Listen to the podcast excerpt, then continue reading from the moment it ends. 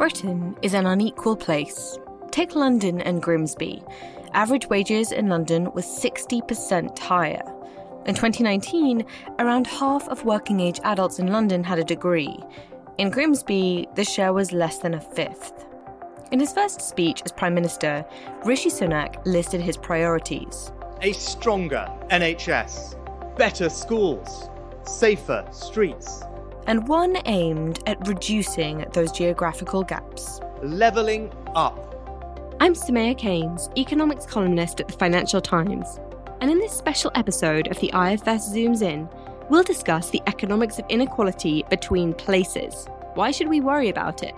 And what could reduce it? This episode is based on some of the findings of the IFS Deaton Review of Inequalities, a multidisciplinary project exploring the causes and consequences of inequality in Britain, funded by the Nuffield Foundation. We'll hear from Professor James Banks, Senior Research Fellow at the IFS and member of the Deaton Review panel, about how to think about geographic inequality as an economic problem the same amount of talent isn't sort of flourishing, if you like, if it comes from a certain group. And it might be the case, you know, someone who's born in a particular region is just not being able to make their potential contribution to the economy.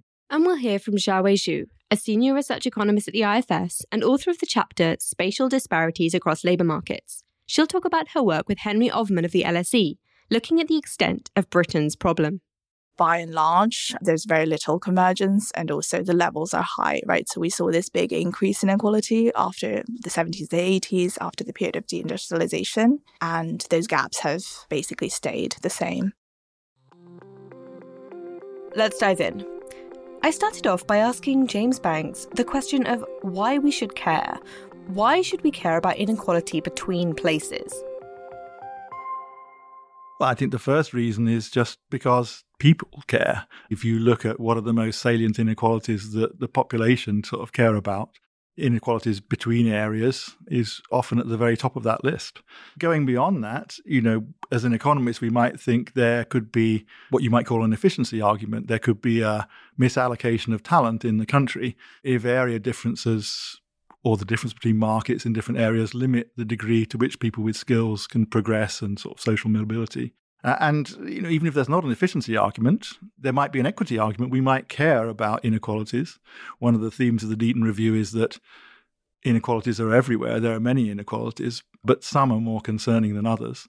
If the inequalities between regions relate to structural inequalities in the economy or relational inequalities between groups, then they may be cause for concern in their own right. And finally, a slightly different take on the question is why should we care now?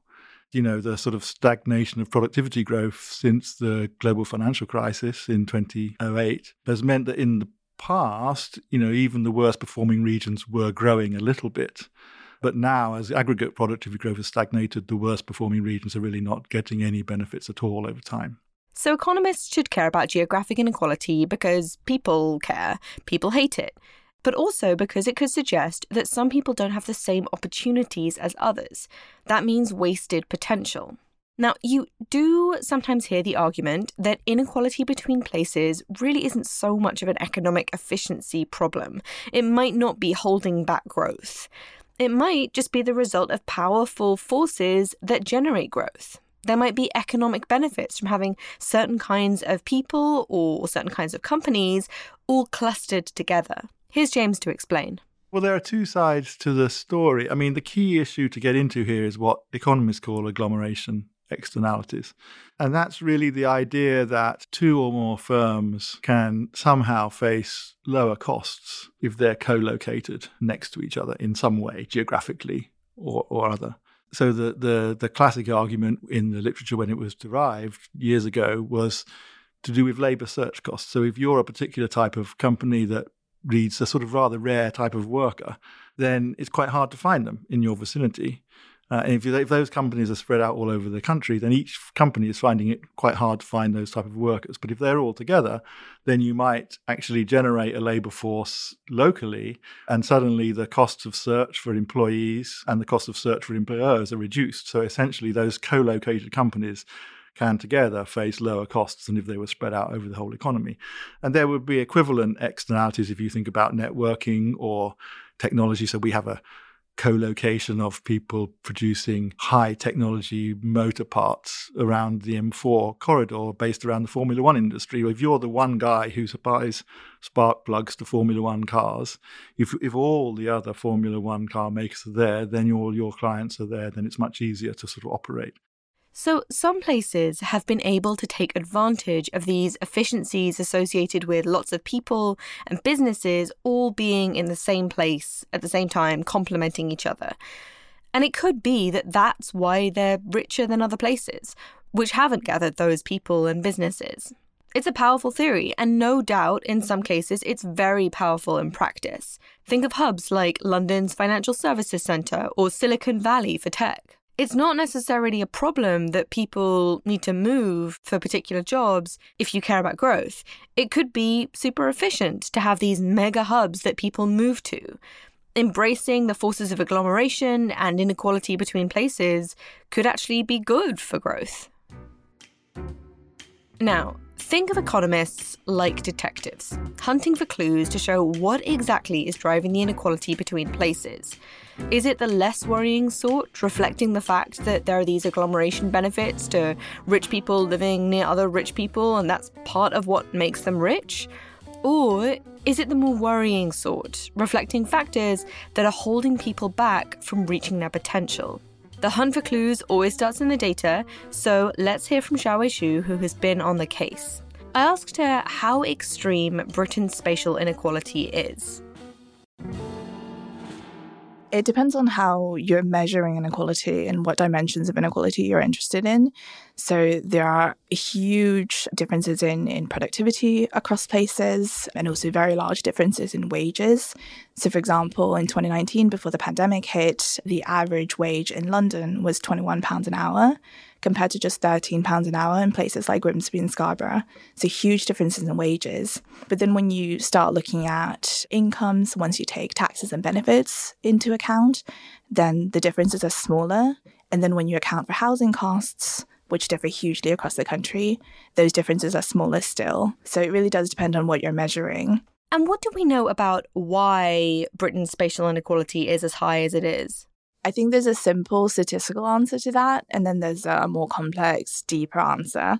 So, the statistical answer is simply that it's down to skills. Um, high skilled people are concentrated in certain places and they earn more no matter where they lived, and that's what leads to differences in average wages across places. That's magnified by the fact that there are also differences in place effects. So, some places would pay more for a given type of worker because they're more productive. And actually, what you see is that people with high skills also tend to live in those high paying places. The place effects that magnify the individual differences in skills that you see in the chapter, we do a simple statistical decomposition to look at what role skills versus place effects plays in explaining differences in average wages across the UK. And we find that, you know, roughly 65% of differences in average wages can be put down to difference in skills across places. Just 10% are accounted for by differences in place effects, and the remaining 25% is due to the fact that high earning people tend to live in high earning places. So you see that positive correlation. Okay, so it looks like there are these big differences across places because highly educated and high earning people are living near other highly educated and high earning people.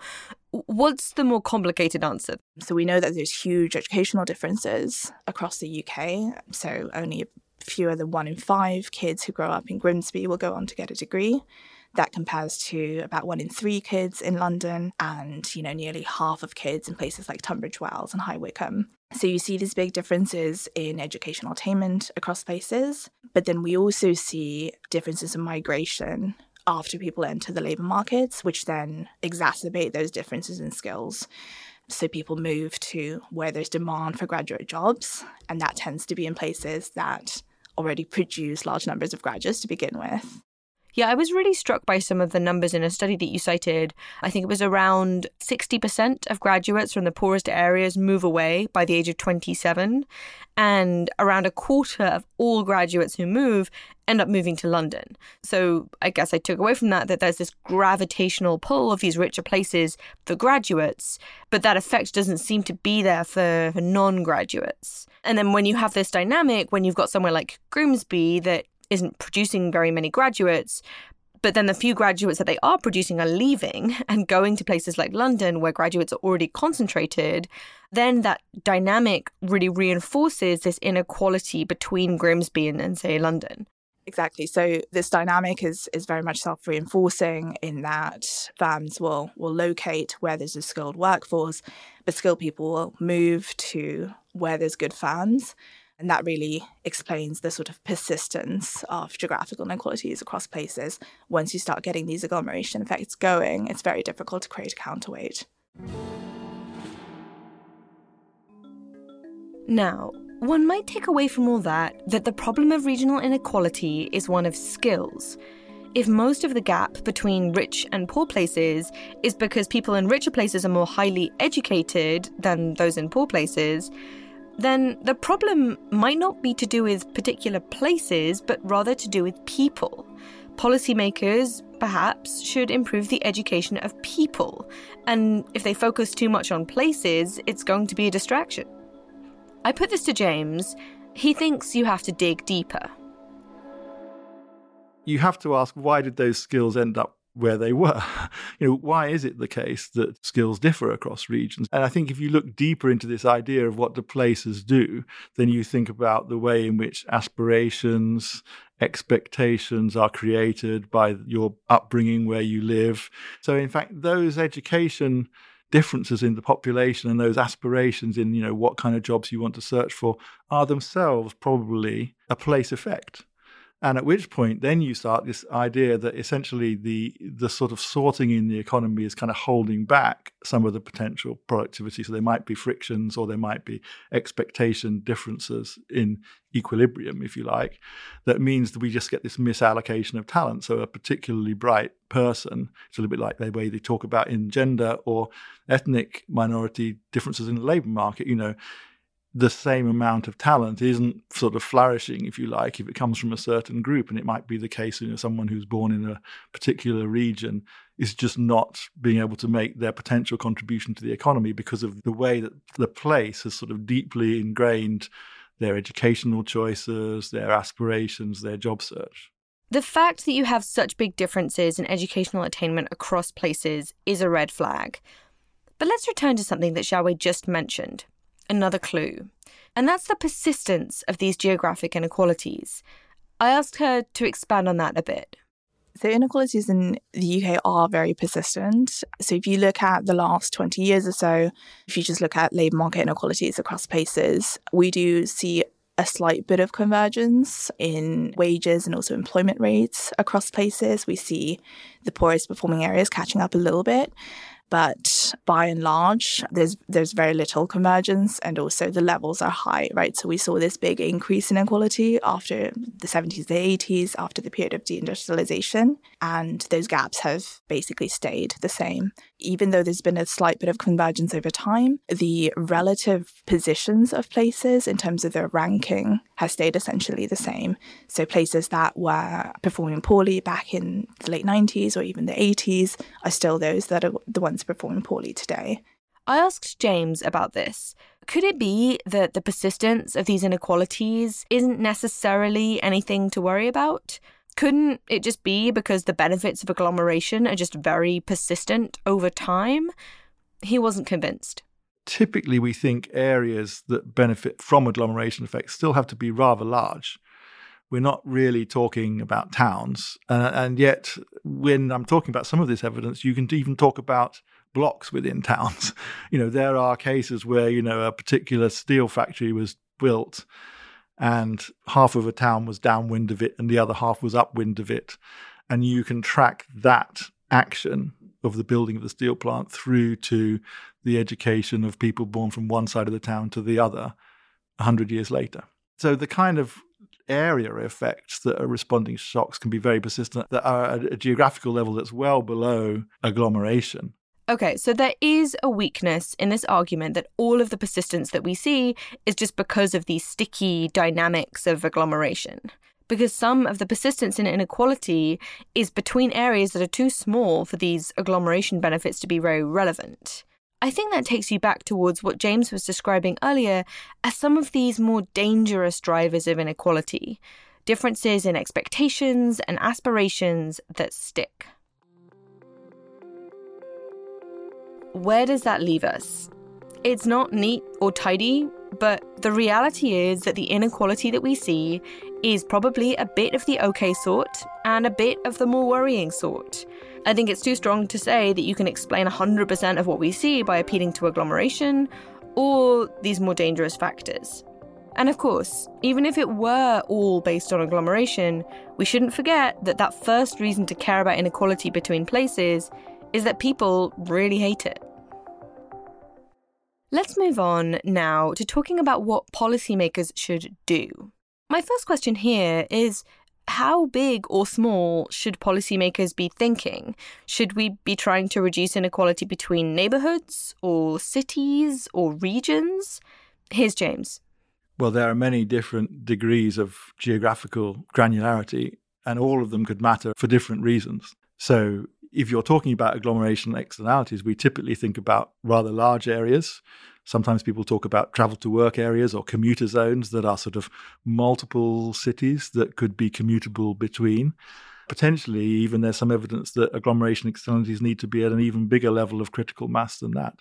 So, if that's the reason that you're interested in leveling up, then you need to be thinking at the big level. But uh, you know, I think arguably a lot of the concern in the population and probably in policymakers as a result is about much more finer spatial inequalities that might be even an area within a town a deprived area within a town, or certainly if you're thinking about where I'm from, for example, in Manchester, the the issue of inequalities within Manchester uh, as Manchester grows, you know, this idea of how can Manchester get sort of sustainable, but also some degree of not inequality increasing growth. So there you're talking about areas within a city. But then, you know, it, politically speaking, you might be thinking much more about the north south divide or the red wall, or you might be thinking about the coast. You know, all these are different political narratives. They're all sort of about spatial differences, but they're all different. They all point to different problems and they all need different solutions. This matters for thinking about infrastructure. What do you want to connect to what? Or it matters for when it comes to empowering local government, who you'd think would have a better idea of local needs than, say, civil servants in central London. What is the appropriate level of devolution? Too fragmented, and you won't be able to get anything useful done. Too centralized, and you're just back to what the UK already has, which is a very centralized system. The next question is what to do about this. And building on the research of Xiaowei and Henry Overman of the LSE, skills do seem really important. Between 64% and 90% of the difference in average wages across areas can be attributed to differences in the type of people who work in those different areas. So maybe you need something to encourage more skilled jobs in particular places, or just boosting skills in those places. You have to be careful though. Here's James. I mean, any economist will tell you that there's always a risk with any policy that it will just lead to sort of a reshuffling of activity or even a relabeling of activity that would otherwise have gone elsewhere. In this case, that would be like saying the policy is just not going to generate any agglomeration externalities. It's worth saying that if you care about spatial inequalities from an equity point of view, that might still be okay. So, you know, an activity that would have taken place in London and now going to take place in Grimsby might be all right for for leveling up objectives, but one would still have to sort of work that through. But I think that really, if we're talking about things that don't work, I think we have to think about policies that address only one side of the demand and supply equation. Okay, so let me just go through this for a minute. So, leaving aside the problem of policy being effective, suppose the government's got a magic wand. This is what I do with my students quite a lot. Imagine a magic wand that you could wave so you don't have to worry about will the policy work or not. Let's assume that policy will meet its objectives. Suppose your objective is to increase skilled jobs in an area. So you wave your wand, suddenly you can magically create a whole ton of skilled, skilled jobs in an area. Is that going to help? No. Why? Because essentially a whole bunch of people from outside the area are going to move in. They'll take those skilled jobs. Prices will go up, wages will go up, the area will gentrify, there'll be more within area inequality, and the original people in that area won't particularly benefit. Now, we've seen that with policies around the world. And arguably, you might say we're seeing a little bit in Manchester. On the other hand, suppose you wave the magic wand and say, okay, I need to worry about the supply of skills. So suddenly I'm going to magically give everybody in this area a university degree. Is that going to work? No. Why? Because they're all going to come down to London to get the jobs that are in London. Okay, so it's quite clear that policies that address either the demand for skills or the supply of skills are going to have trouble. And really, you need to be addressing both sides of that coin simultaneously. And to make it harder, it's not even simultaneous because, of course, the supply of skills takes a while to generate. So you've got to have the jobs on stream when the skills have been accumulated in the area for the local people, if you like, to, to, to benefit. Those are the kind of things I think that's really difficult to argue that they work is that things that are really just addressing demand or just supply, those are the kind of policies that are going to be undone by these sorting effects. And they're going to just really lead to this reshuffling. Nobody ever said this would be easy. Sorry. Now, tying together those two points that James just made, next I wanted to ask him about a recent initiative to help with levelling up. That's investment zones.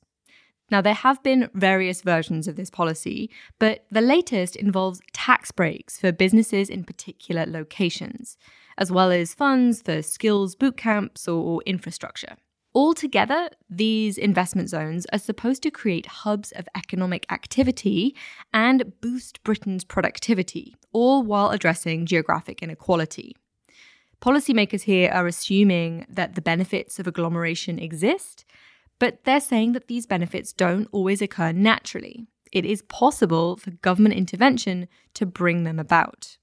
So, while America has Silicon Valley, the government is trying to create hubs for digital and tech firms, green industries, life sciences, advanced manufacturing, and the creative industries. There's supposed to be collaboration with universities and lots of partnerships with businesses and local leadership and, and so on and so forth. Now, if you think back to the research of Xiaowei and Henry Overman, they find that a big chunk of wage inequality between places is because people with high skills, high education are clustering together. And, and you might think that they're clustering together because they're going to where the good jobs are. And there's a sort of virtuous cycle where companies go to where they can find lots of people with the skills that they want. Investment zones are supposed to try to kick off those virtuous cycles. I asked James what he thought of the policy we come to the issue of granularity again. I mean, you know, if if these investment zones are small, then even within an investment zone, you might not have enough critical mass to generate the agglomeration externality that you need. And as they get bigger, these investment zones, you might worry about the within investment zone infrastructure being sufficient to generate the agglomeration externality. So this is what you know the northern cities are talking about. We really need, if we think of the northern cities as one agglomeration zone rather than seven cities, which I think is, you know, arguably might just be big enough to generate, then you need to worry much more about, you know, transport, data infrastructure and services within that zone to be able to allow all the enterprises within that zone to benefit from the agglomeration activity. It's not so much how that zone is connected to and from the other zones, it's even within it. So, so I think those are the issues probably with the enterprise zones is like what level of granularity are they looking at? is there enough on the within zone infrastructure? And then is there enough tie in and restriction of these policies to make sure that the local residents are actually engaged and can benefit and are not just going to be displaced by high skilled migrants into the area, whether these migrants from the UK or elsewhere? We're economists here, and so of course we're going to think about the risks, the unintended consequences, or the ways that this policy might not work. And, and so, one way that these sorts of zones could fail to achieve what is intended is that they simply do not create big agglomeration benefits. Maybe the policies aren't big enough, or maybe they operate at the wrong level of geography. Or it could be that agglomeration effects just aren't as important in explaining differences between places as some people might think. The other risk is that the tax breaks and the funding could look like they're being super successful, but it could be a mirage. Now, what if you give an area all these benefits and then a bunch of well off, highly educated people move in while the locals can't take advantage of these new opportunities?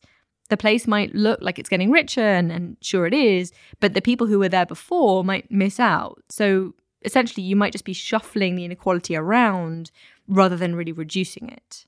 If you look at examples of other place based policies, specifically European regional development funds, there is some evidence that they work a bit better where there is already a highly skilled workforce. And that's a bit worrying because it suggests that you might need an area to be doing okay to begin with if you want the government intervention to, to create a really high productivity cluster. It could be that there is a trade off between your ability to, to get agglomeration effects, boost growth in particular areas, and your ability to lift up the very poorest places. Now, just because we don't want to end on that depressing note, my last question for James was Are these zones the best we can do? What else should we be considering? Well, I think you could get a little bit from the enterprise zones and the kind of things that come from the center that are addressing agglomeration externalities. But realistically speaking, I think you would get much more if you focused on more decentralized policies that were arising from sort of some kind of local autonomy, local engagement.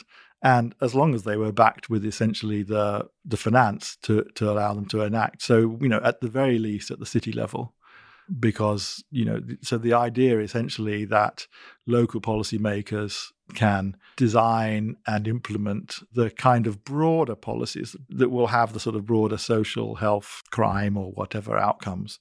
The idea that i think these can be leveled up from the center i think is really difficult and one has to sort of really think about a much broader level of community engagement. Now what the right geographical granularity of that community engagement is to be is a difficult question, but at least should be thought about. And it seems to be that the centre isn't the right answer. Thanks, James. And I think it is worth mentioning that the government does seem to be trying to think about all of this. It does have devolution deals with various local authorities, although I suppose whether that's at the right level is probably the topic of another podcast.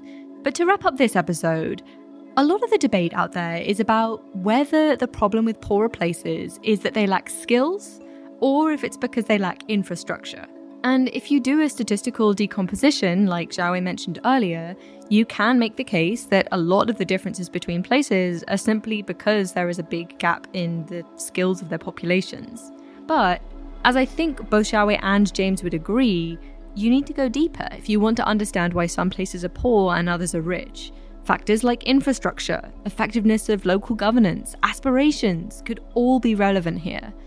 And certainly, at least stated policy seems to be moving in the direction of trying to exploit agglomeration effects and, and recognizing that you need lots of things to work together for a particular place to be a growth success. That's it for this episode.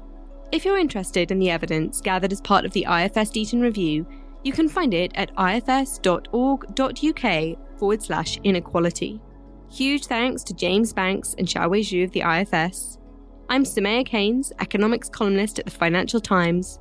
Alex Catling was our audio producer, and thank you for listening.